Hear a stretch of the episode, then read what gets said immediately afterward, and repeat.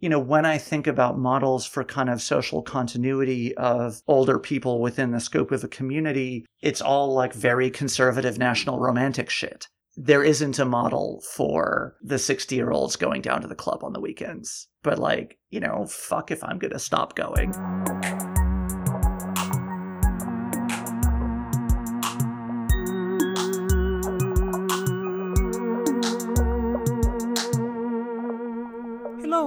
Wonderful people, and welcome to another episode of Trans Enough. My name is Mira Eskelinen, and I am your host for today. Today's episode is again in English. My guest is the wonderful Eleanor Saitta. Eleanor is a hacker, designer, artist, writer, and barbarian, as she puts it. She makes a living and a vocation of understanding how complex transdisciplinary systems and stories fail and redesigning them to fail better.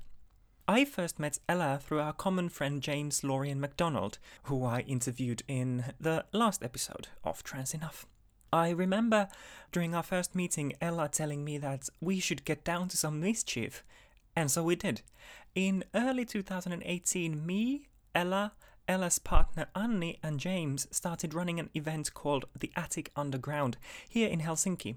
The Attic Underground is an event for queer performance art and it takes place in Ella and Annie's living room. It's a very nice living room with stage and stage lights and uh, and all of that regular living room stuff. And uh, there's been drag, burlesque, spoken word, stand up comedy, shibari, dance performances, music, and a whole lot more. And it's a very intimate and lovely show, even if I say so myself. And if you get a chance, you should definitely come. And uh, the Attic Underground's third season will start on Friday, September 13th. Lucky day. And the theme of that night is crime. And uh, if you're interested in performing at the Attic Underground Season 3, the open call for performers is open until the 1st of September. So uh, get those applications in. And you can find the application info at the Attic's Facebook and Instagram pages, and I'll add the links to the show description. So uh, go and check it out and spread the word to any fellow queer artists. So, anyway, here's my conversation with Ella. We talk a lot about how internet censorship and the power of big tech giants is affecting queer people and communities and how to fight it. And we also talk about growing old as queer and the importance of intergenerational communication within the queer community. Enjoy!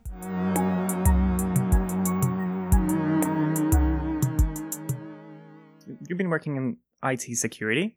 It is one of the things I yeah, one yes. of the, one of the things, yeah. Yeah. But in general, like this sort of mega corporations like Amazon and like Mhm. having so much power in this, like, what do you see are the biggest risks involved in that, especially in like internet and tech of these big corporations just like merging and becoming bigger and more powerful, Yeah. and especially to especially in regards to like queer people and queer artists. Yeah, if there's yeah. like some I specific risks. the the biggest i guess there's there's a primary danger that i see and a more subtle danger the primary one is just the um, straight censorship right the uh, the platforms have increasingly decided that they are only interested in portraying a certain very narrowly tuned kind of content and anyone's life that exceeds that even kind of at the edges of their life if they talk about that online they just lose access to everything right? So you either it's either enough of your life that you can't not talk about it, and then you just lose access to the media and the internet and communication and civil society entirely, or you have to massively self censor yourself in order to uh, make sure that no part of yourself that isn't acceptable to the most conservative advertiser in your region ever ends up online. Um, and this is just massively accelerated in the US with the passage of Sesta Fosta, which is a. Uh, so, intermediary liability limitations were something that we fought very hard to create, which basically says that internet platforms are allowed to do moderation and that doing moderation doesn't make them liable for their user content and that in general they are they're just a carrier right they Um, they just put the content out there. They're liable for stuff they generate in house, but they're not liable for whatever random stuff their users post, even if they moderate it. And so this is the thing that has made the internet possible, right? Because otherwise, you know, if Facebook was liable for libel for anything that any user said, then Facebook as such wouldn't exist, right? You'd have very narrow freedom of expression from you know, basically pick one of these six advertiser and approved lawyer vetted memes that you'd like to post today, consumer. You know, like it's not a it, it you can't have a participatory a participatory medium online without intermediary liability limitation. And the fight for, for protections there in Europe has not gone as well. Things are a bit more complicated. But SESTA FOSTA was the first big rollback, which in theory was an anti trafficking measure, in practice is an anti sex work measure. So anything that might be perceived as support for trafficking and or functionally support for sex work companies now have no liability shield for and because of the way the US tends to enforce this stuff, it is functionally a global regulation for any any social media company that has a legal presence in the US which is why like sex workers in Australia are finding that they've lost access to many many online platforms. You know it's why Instagram is shadow banning the whole community of you know mostly strippers but uh, you know some people also who just do pole dancing for for fun or whatever. Um, who post pole trick videos because hmm. there's kind of a whole thriving community of people who who talk about this stuff. And like some of it's marketing but a lot of it isn't. And all of those people are getting shadow banned off Instagram or having their accounts deleted. You know it's what drove the Tumblr porn policy as well. And and you know I mean like part of that was Verizon just being stunningly conservative but a big part of that was actually uh, Sesta Fosta passing and them looking at Tumblr and being like, yeah, this is a, an unacceptable existential risk for us. Just burn it all. We would we would rather literally burn a billion dollars in a month, which they did, than take this risk. You know, so um, so yeah, anybody who is queer, and I and I guess this is this is the thing we're seeing with YouTube a lot, and that there's currently a class action lawsuit where a bunch of queer and trans content creators are suing Google because the standards for kind of what is shocking or obscene or or you know unacceptable and you know either being demonetized or being banned entirely um, are being applied so much more aggressively for anything that's queer. Basically, being queer on YouTube is seen as adult content. In you know, if if if you're talking about gardening while being queer, it's literally adult content. It doesn't matter what. Um, and so this is obviously a massive chilling effect and serves to kind of normalize far right denunciations of queer people, etc. And the the combined impact here is basically, especially on trans people who are taking the brunt of this, is basically civil death, right? Where you become it becomes impossible for you to engage in civil society anyway. You know, none in theory, none of your fundamental rights have been violated. You're still allowed to exist but like what we see with the the goal of TERF activism in the UK is basically it's impossible for you to have a job. It's impossible for you to leave the house if you have to go to the bathroom while you are outside of your own house. Oh also it's impossible for you to have a house you know etc you're you're completely removed from the public sphere. So yeah in theory like in theory you, you know you're fine there's you know no restrictions but in practice don't get to have a life. How much do you think it, of that is is deliberate? I mean i think so i think it varies. I think in most cases this is purely money. I mean so the TERF stuff is totally deliberate right? That's that's absolutely deliberate. One of the so yes it's probably like I, I don't think that google is making these choices out of like deciding that they want to push back against queer and trans people as an institution. However, what they are doing is they are willing to listen to whatever their advertisers say. On the part of many of the advertisers, it's absolutely intentional because these are companies that are controlled by extremely you know, like the Koch brothers uh, in the in the U.S. is throwing its weight around to the tune of tens of billions of dollars and is absolutely pushing these kinds of things with an agenda. So yeah, I, I think it really varies depending on what the uh, what the situation is. Yeah, and I, I felt that also like with the anti so-called anti-trafficking laws that like that, Yeah, I mean, of course like no one like it's it's it's it's like one of those things like when someone's like but this is like for the children like no one can you Yeah, know it's the no for the children. yeah no one Yeah. can argue against that without sounding like a horrible person Yeah, but then in practice what it ends up creating is like a totally different yeah, and I mean, and that's one of the places where we see one of the kind of more virulent crossovers, where you get anti-trafficking NGOs, which are often um, basically hobby projects for rich white women who are often compensated very well for their time because they manage to do a lot of fundraising, a lot of which goes into executive salaries, allying with hard right, you know, religious fundamentalist groups to kind of, you know, because they can come together and agree on this thing and they're going to, you know, bipartisan effort, whatever whatever bullshit you know and and yeah of course it's just the same morality policing you know the same thing with i, I guess it, it also even gets another layer of sort of liberal liberal washing when the swedes get involved with the whole nordic model. Yeah, the swedish model. Oh, yes. very narrowly the swedish model for uh, for sex worker abuse. I mean so yeah it's i think that there is definitely a lot of intentional you know intentional an attempt to make it impossible to be a sex worker and have a life or frankly have been a sex worker and have a life. The reason why everybody ended up on tumblr for porn was all of the other platforms have had long-standing policies where if you produce adult content like you can't host stuff on amazon. You can't use cloudflare right? Any mm-hmm. of the major online tool chains and online platforms that people build infrastructure on top of anybody doing adult content is blocked out of. You can't use it like, you know, oh, Stripe, it's a nice, cheap, you know, easy to use credit card. Nope, can't use it. You know, you have to go. So you end up getting shunted off to all of these adult specific infrastructure pieces, which are much more expensive, exploitative, and generally just crap. You know, so like you end up spending so much more time and effort trying to build the same system. And in the US, we've also seen, and this has definitely also been a political agenda, basically, the US Treasury Department has extra legally designated certain industries as being undesirable.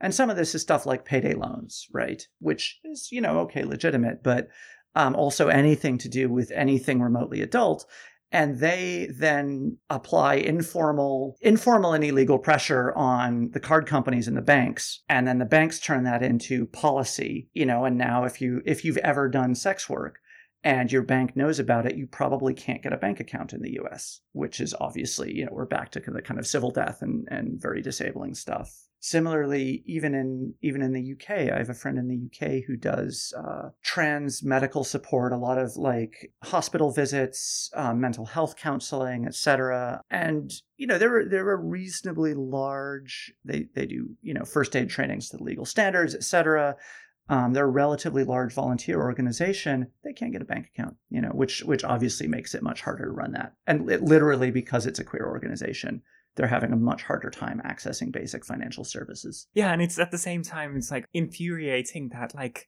I mean until recently that then something like 8chan that's been hosted at Cloudflare until Yeah. now. Yeah, yeah, yeah. But that like that's fine. And like that like you could like I mean, it took three shootings to get them off the platform. yeah, platform. only. and I mean, but this is also in some ways like on the one hand, absolutely glad to see those fuckers offline.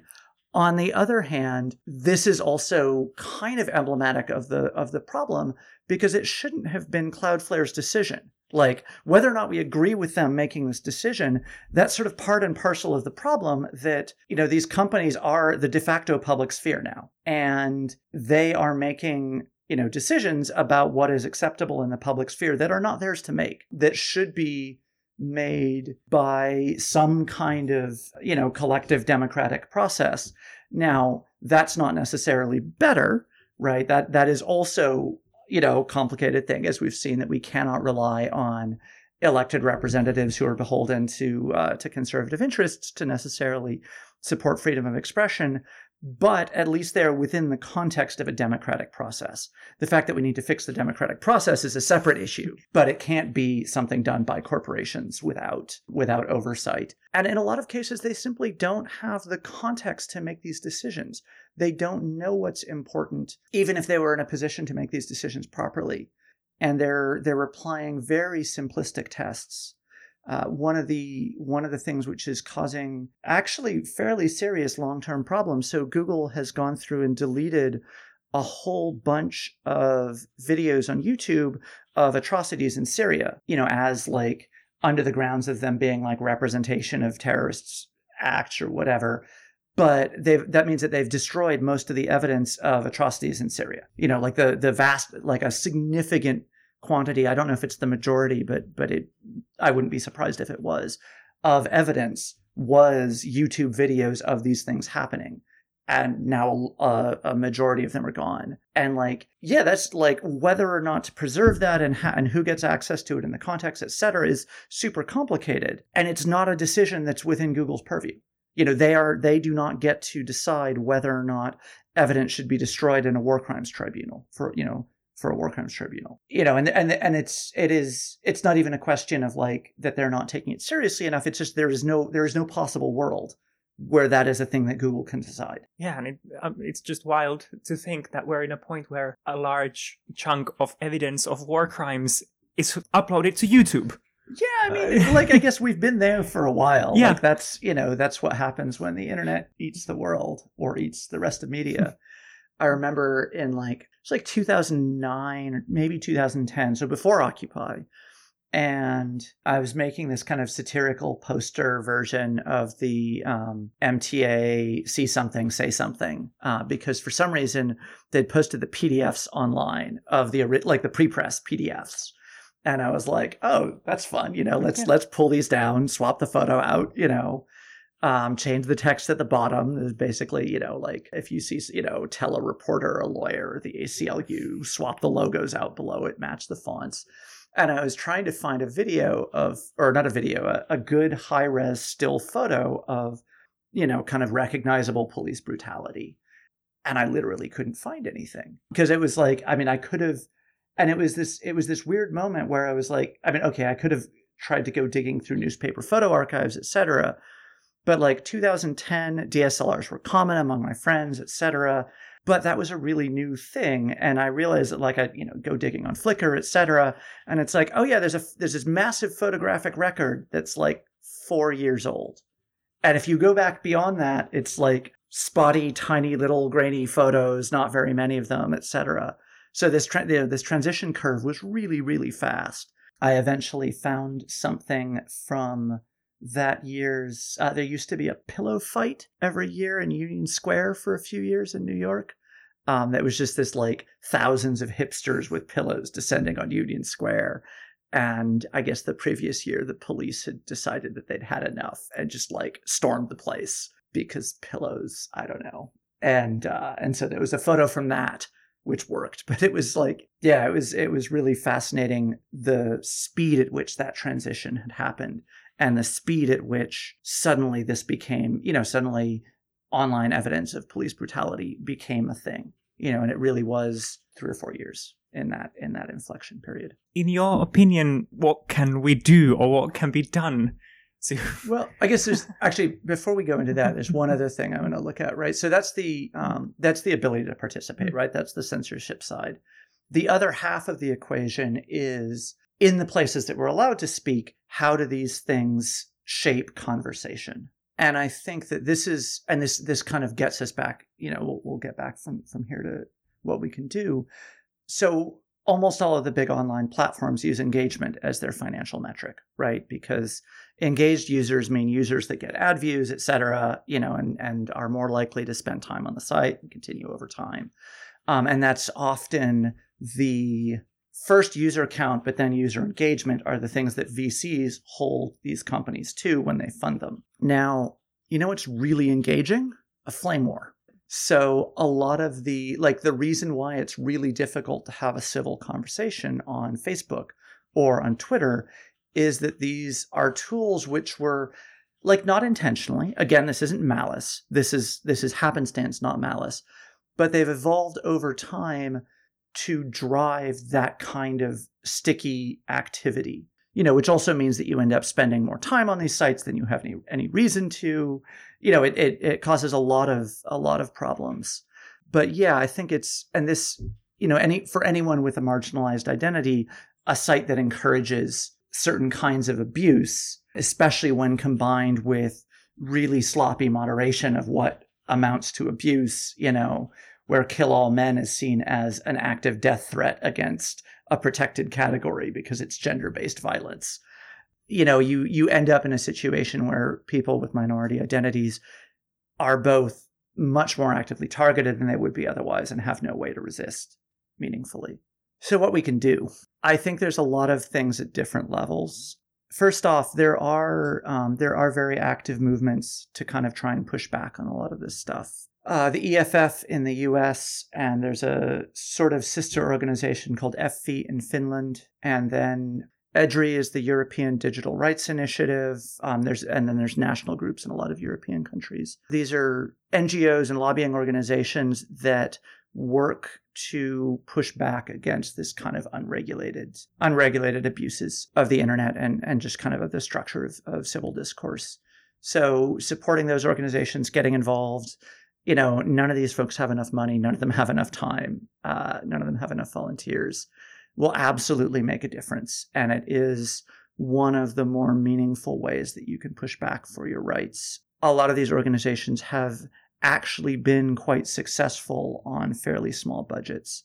So, like, one of the reasons why CDA 230, which established intermediary liability limitations in the US, happened was because of some of the folks who, um, I forget if EFF was technically founded at that point or not, but um, certainly the group of people that became EFF, if it wasn't, I just don't remember the history right now, fought really hard for it. Um, so yeah, so that's one way to have a, an actually pretty direct impact. You know, and they fight for they fight for a lot of other causes as well. Um, reverse engineering permissions, the right to repair your own digital devices, state surveillance limitations. Um, there's you know there's a lot of these things that bundle up together. But but definitely these kinds of um, civil rights in online public spaces are in their purview.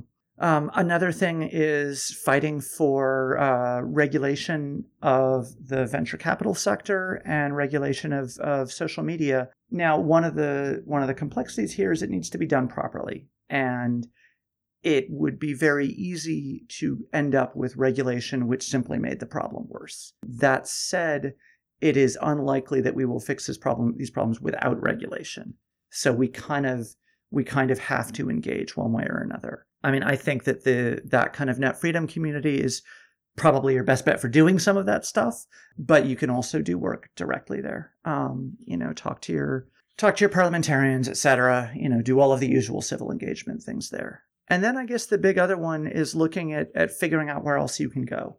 You know, and I know that like there have been tons of different kind of alternative social media projects. I've been involved in some of them, etc you know, it is a bit. Sometimes it is a. It it feels like Sisyphean in the face of you know massive marketing money from from the big platforms and and the network effects. That's like, why do you have to be on Facebook if you live in Finland? Well, because everyone else is.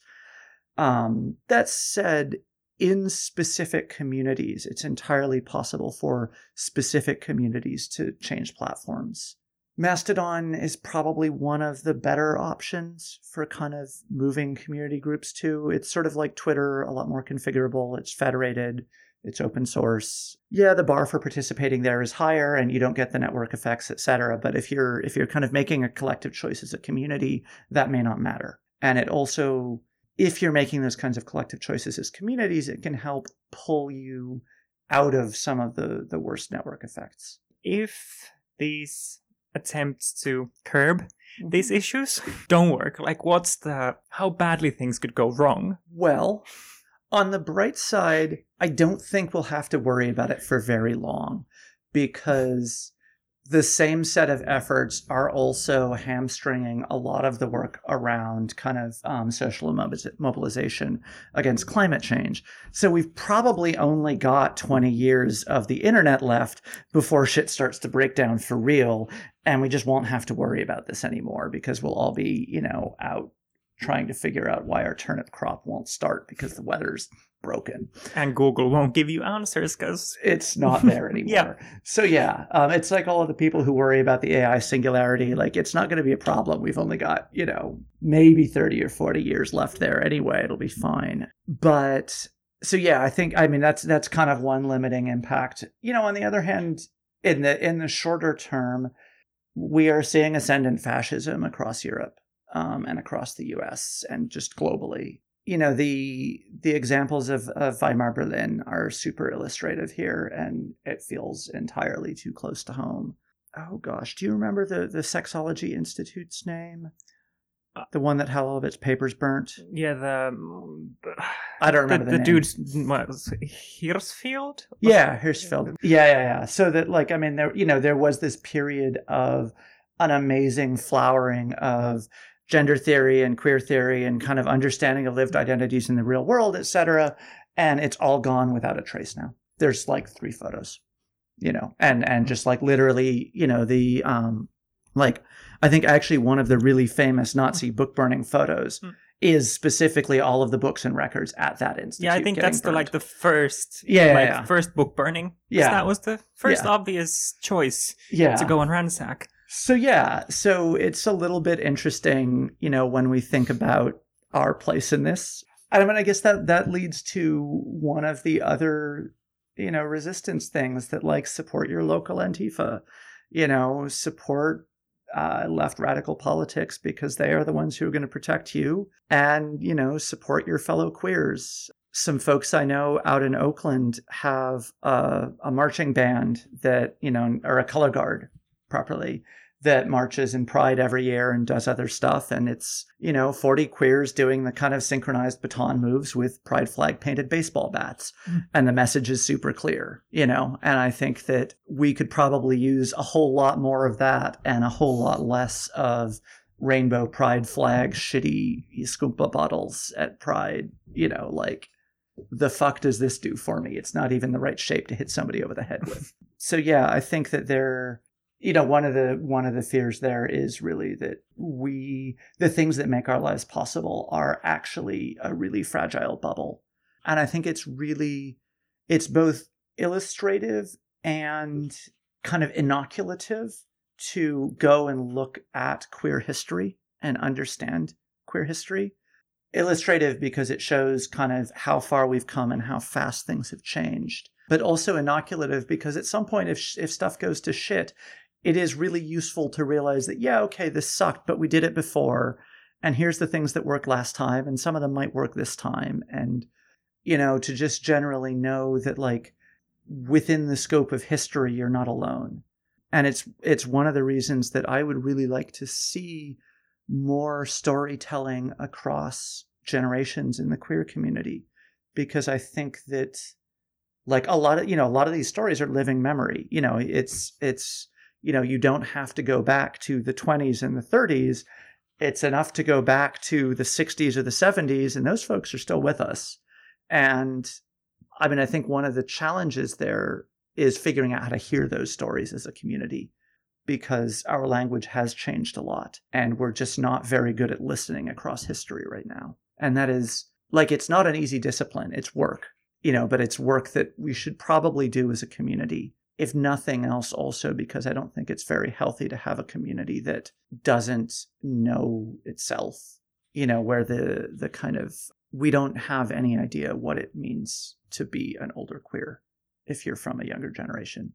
And I'm still kind of right on that cusp that, you know, what does it mean to be a queer in your 60s? I don't fucking know.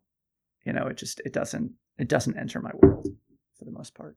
I was thinking there also about the with the rise of of fascism and that it sort of feels like with the sort of rainbow yeah yeah pride thing that mm-hmm. it's like i understand where that desire comes from of like just like trying to have like a day of carefree being and Yeah. just like putting yourself out there like yeah, yeah i'm in the public and i like i'm Yeah. i'm me and and there's enough of us so like no one can harm us but then like at the same time with the just like you know drinking the rainbow booze and and that you get kind of you know complacent Yeah. Yeah. in a way Yeah. I mean, I think that the the community mm-hmm. part of that worries me less, Yeah. right? Because yeah, mm-hmm. being present and happy mm-hmm. and visible in public is a radical act. Yeah, but what I'm like going, it's like the that like remembering how easy it is to take Yeah, those yeah, rights away, and that yeah, like it's that like it's like an active, like it's an it active process of fighting. Yeah. Like it doesn't just end because then it can just like it goes backwards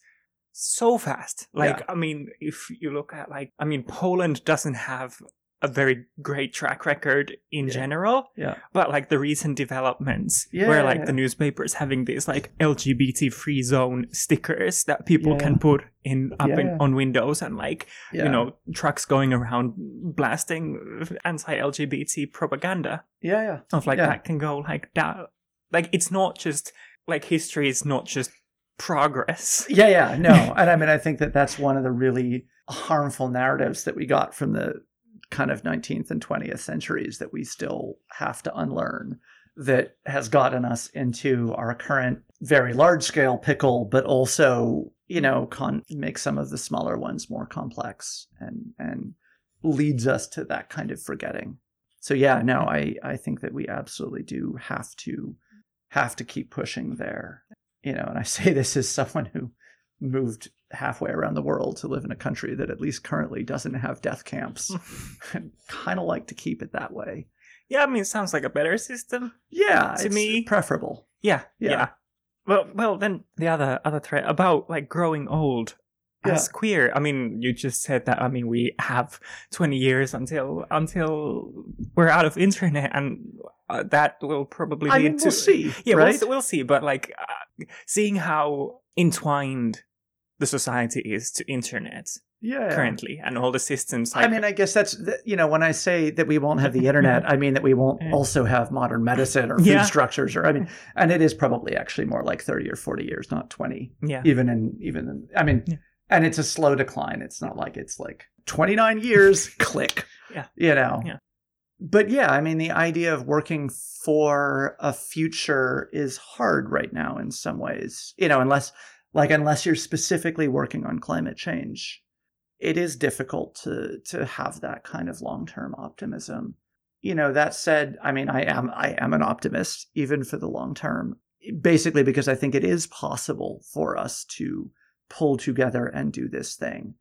And in some ways, I think if that pulling together happens, we will end up in a much better place because some of the kinds of things that need to happen for to, to get that kind of change will end up being really positive in other ways. You know, we um, it's impossible to have a future where we get the kind of changes in global infrastructure and the kind of infrastructure equality that we're going to need to get to the point where everyone's carbon emissions are low enough and where you know we don't have you know like one of the one of the concerns around power right now and and and kind of global emissions is that the the middle classes in the uh, in the developing world are kind of in many many places at the cusp of like okay now it's not just a TV it's air conditioning and refrigerator and suddenly their power usage goes up by an order of magnitude and a half. And like do they deserve those things? Absolutely that's not the problem. But you know when we look at net energy usage that's the problem and so figuring out how we navigate this has to involve a shift towards more equal infrastructure but that's impossible without fixing the wealth inequality, the global wealth inequality problems. Like it, it simply won't work. And I think that like there are ways in which that's terrifying because that's a very large set of challenges. But there are also ways in which I think that's really positive because that means that we end up with like we end up with a much more equal society there. We end up with a society that's fixed a lot of the other problems along the way as kind of a necessary function of being a society that it's possible to have continue in this world. I mean, I guess in theory, it is also possible to have another outcome there, which is that we keep the oligarchs and everyone everywhere that's not directly in close service to the oligarch class just goes back to being a subsistence farmer. And you know and we kill off large numbers of people. Like that would also work. And that's kind of what the fascist you know the eco-fascist vision is. But uh, that doesn't seem like a great idea so let's maybe not do that. You know and I, and I think that that's not even with rising fascism that's still not the trajectory we're on you know? Oh here's hoping. But how do how do you feel because we were talking about old queers. How do you feel about growing old as queer? I, I have no idea what you're talking about. That's not going to happen.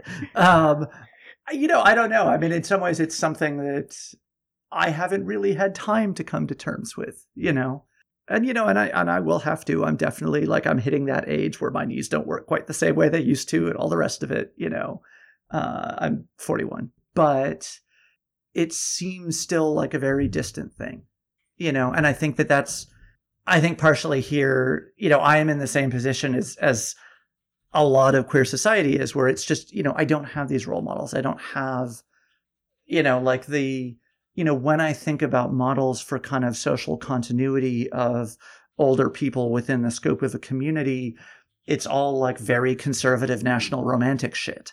You know, I don't, there isn't a model for, the 60 year olds going down to the club on the weekends. But like, you know, fuck if I'm going to stop going.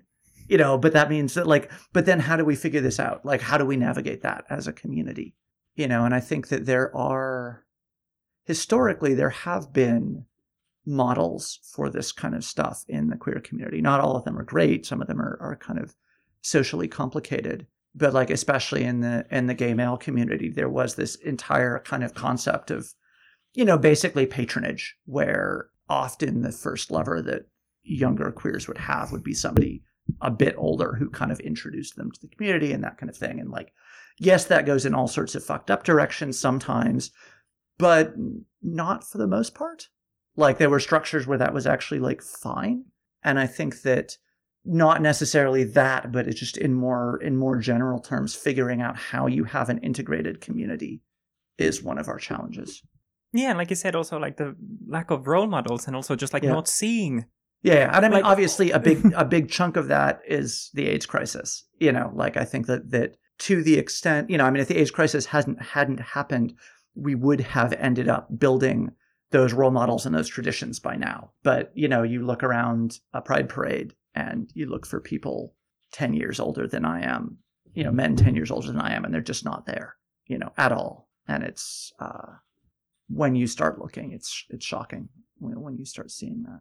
Yeah, and like older role models are just like, well, we just need some time. Yeah, I mean, I guess it's you know part of it though is well, we'll have to figure it out on our on our own. I think one of the complexities there is figuring out like, okay, look, the you know the queer community is going to keep changing, and you know there there's an onus on everyone to deal with that change and to deal with that change in a way that maintains integration and continuity. You know, if if the younger queers, you know, keep canceling anybody who's slightly too old, you know, and and slightly not in the current language, then you know, one of the one of the end impacts of that is losing the ability to do collective action and to work together politically and that will be incredibly expensive. You know, we're not in a position where it's like, oh, yay, we won, go home you know, this is going to keep being a fight and it's going to keep being something that we really have to push on.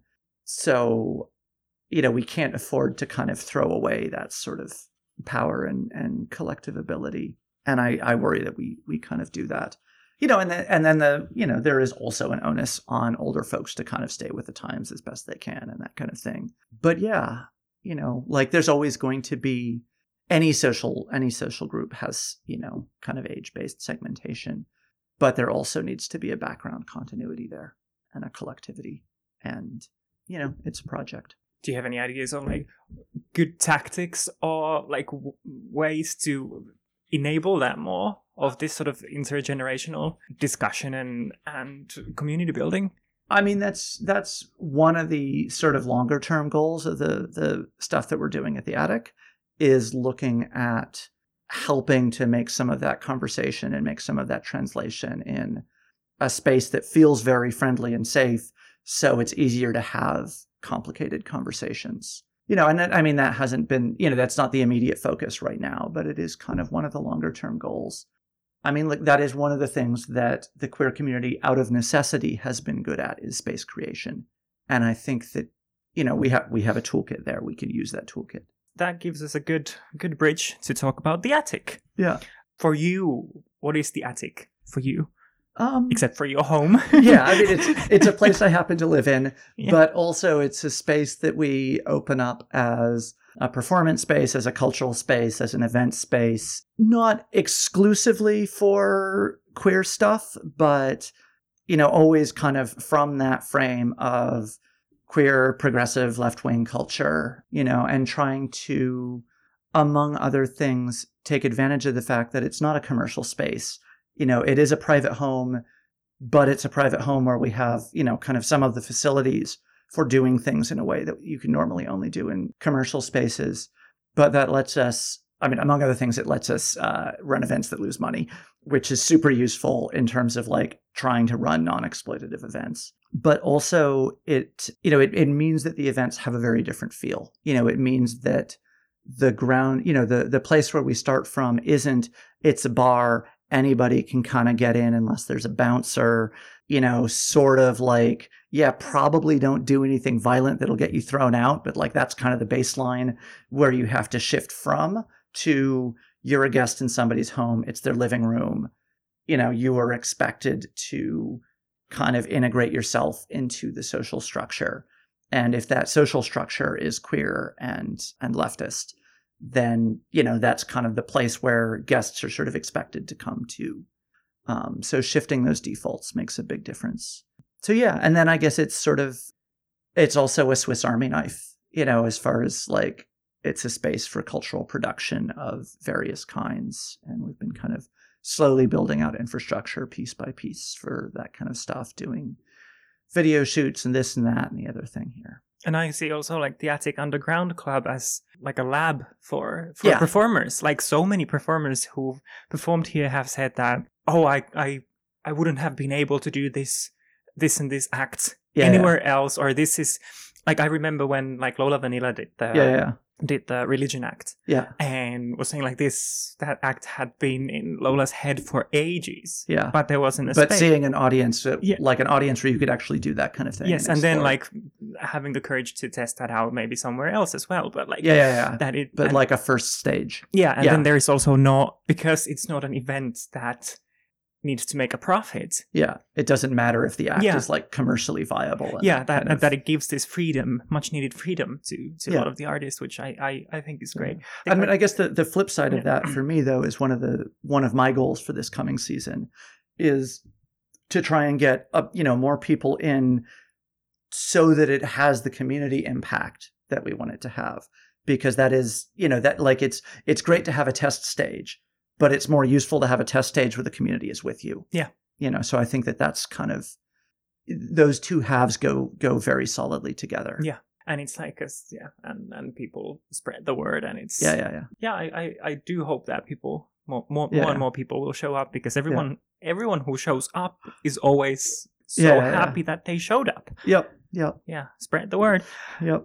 But what I wanted to ask about the attic sort of where did the inspiration come from to create this sort of space? Like where they like when you were living in the states for example like were there similar spaces that you went to and not, felt good not as much or? i mean so i guess like before i moved to i sort of had a year of living in the us before i moved to finland but then for like seven years before that i was kind of traveling full time and you know i definitely you know there were like bits and pieces of spaces like silver future in berlin or the Royal Vauxhall Tavern in London that have little pieces like they're they they come as close to having that vibe as you can do in a commercial space. And even like Silver Future is in some ways feels like it's barely a commercial space. But yeah, I mean it was also, you know, it was partially just born out of a feeling of kind of like of, of where the need is. The uh, the warehouse that I stayed in in Haringey in uh, in London called Lima Zulu, which is now sadly no more, or at least that specific space is no more. Was an you know it was, it was one of these kind of collective art project spaces, and they you know and they also did some interesting stuff there because they had again another another variation of that sort of vibe.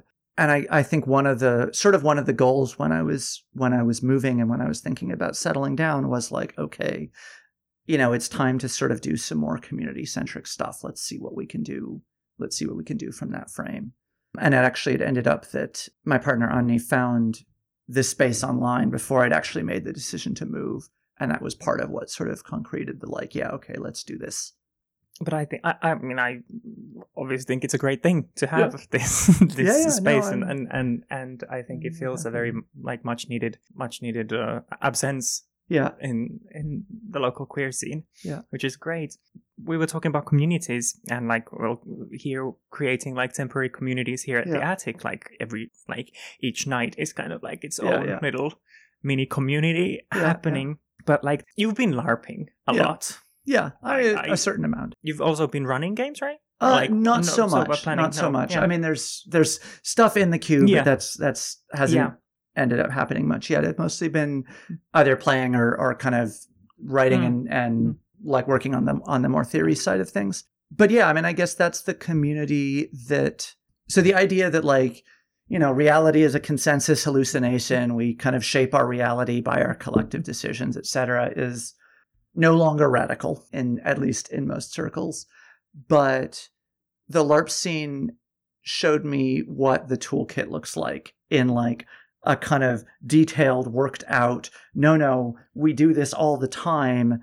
You know, this isn't like this isn't like weird and mystical and hard. It's just Tuesday. You know, it's just a, it's just a, a, a practice, and like you know, it's still complicated, and there's a lot, a lot of it is experience. You know, it is an art form, not a, it's not engineering, but it can be design. You know, it, it we know enough, at least in that context, to really do design work. And yeah, I think that that like you know, what's the easiest way to design a cult?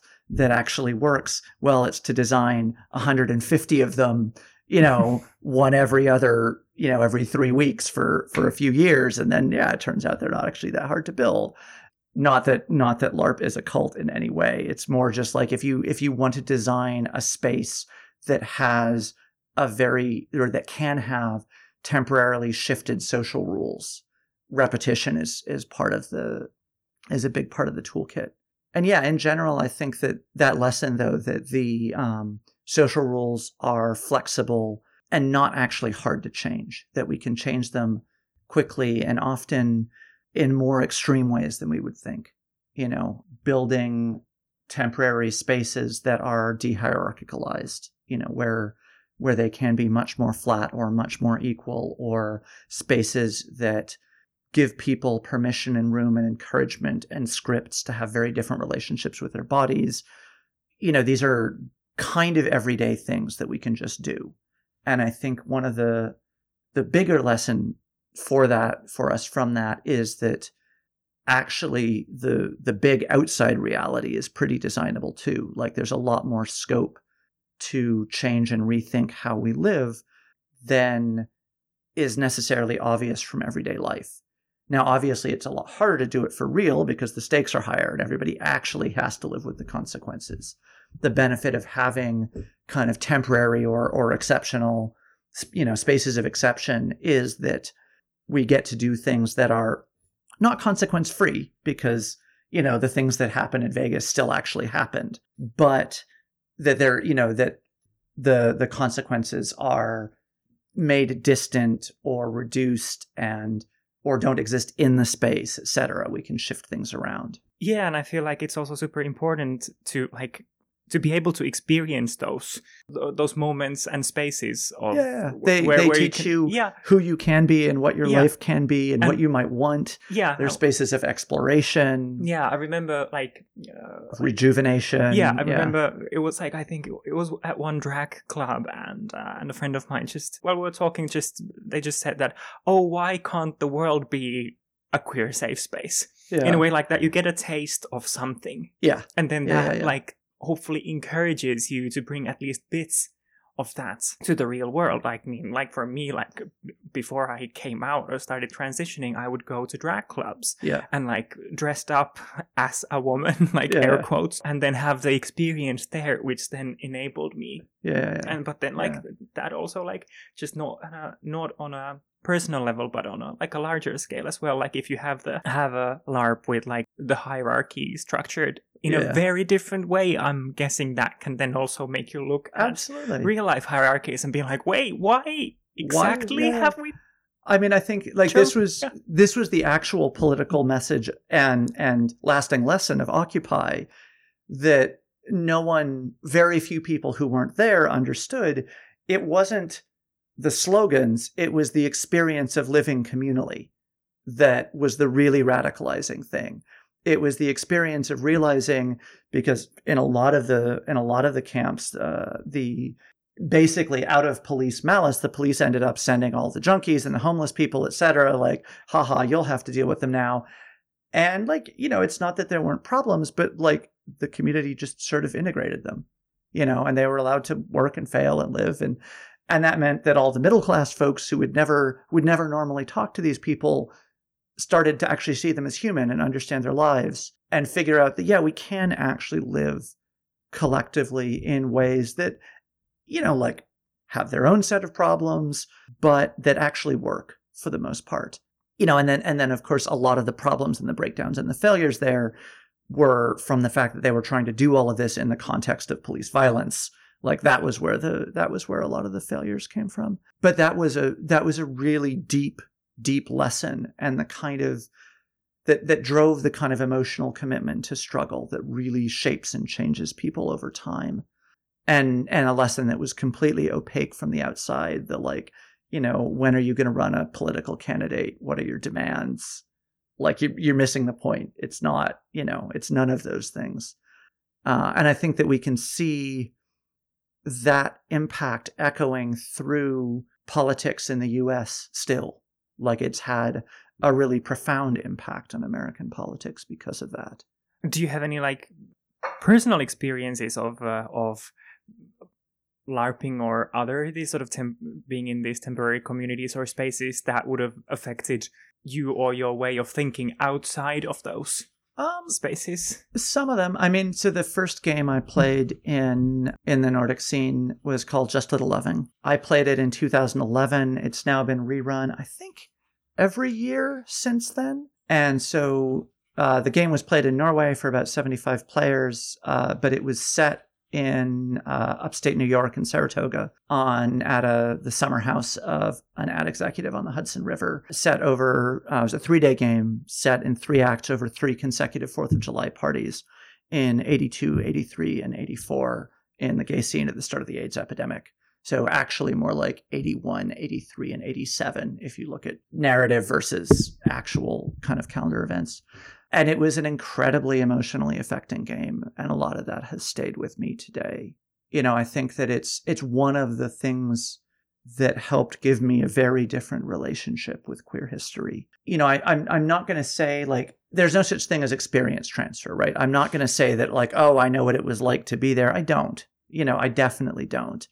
But i can say that like okay somebody else used my body to bury their friend of a decade there. You know that there's this a kind of empathy transfer where you you start to to understand something of the feelings. And and again it's it's that kind of emotional commitment that comes out of that.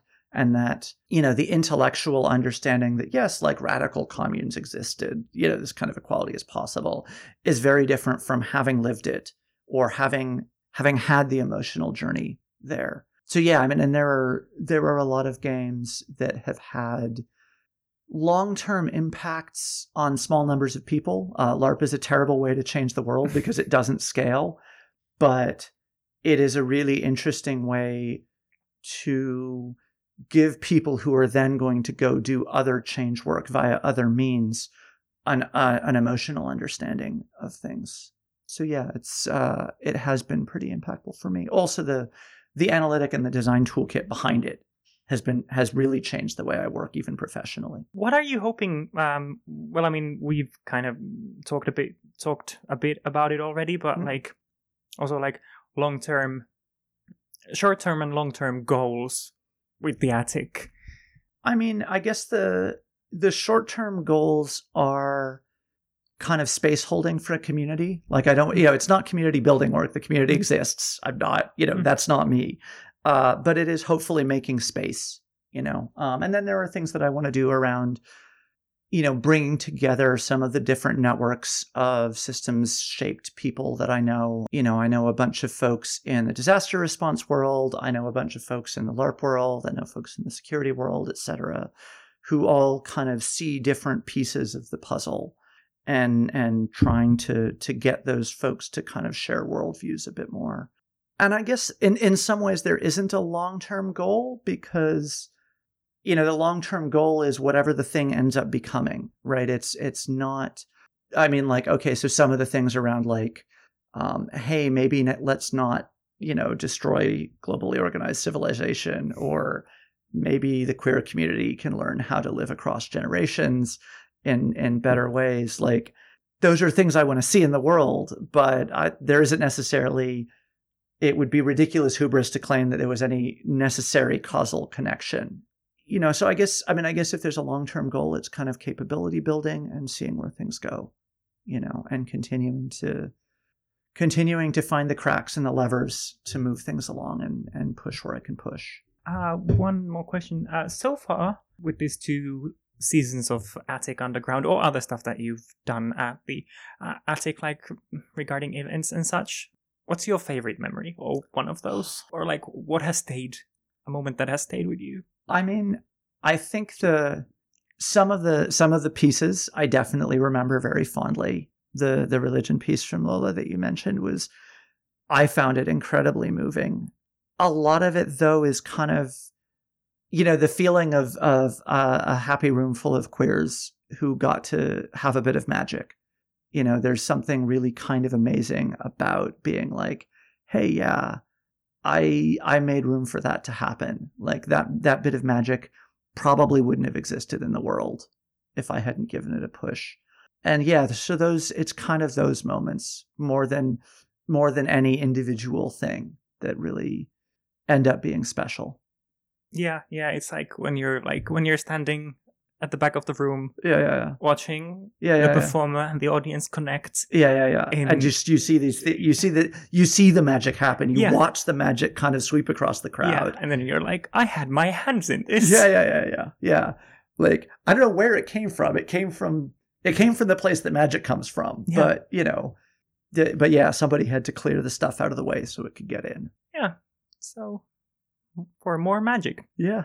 If you have any uh, other stuff you want to talk about, mention. Well, the call for performers for season three of The Attic isn't quite closed yet. So, and then uh, I think our first show of the season will be September September 13th. 13th. Yeah. Um, so I, I hope to see lots of smiling faces here then. Um, yeah, I think those are the those are the kind of certainly those are the two attic relevant things right now. Um, yeah, and then we'll see what comes. Thank you. Thank you. Thank you so much for listening. And as Ella said, we hope to see as many of you as possible at the Attic Underground Season 3. You can follow me on Instagram at Miss Vinyl Envy and on Twitter at Mira Eskelinen. And you can also find this podcast on Spotify and iTunes. If you want to do me a great favor, please go and give some stars and even if you're feeling like it, a review on iTunes. That would help me out a great deal. Thank you so much in advance. The music for this podcast is made by Amanda Aura, who you can follow on Instagram at ama.aura. And thank you also to the Kordelin Foundation for funding this podcast. So, until next time, sending queer love and strength to each and every one of you. Take care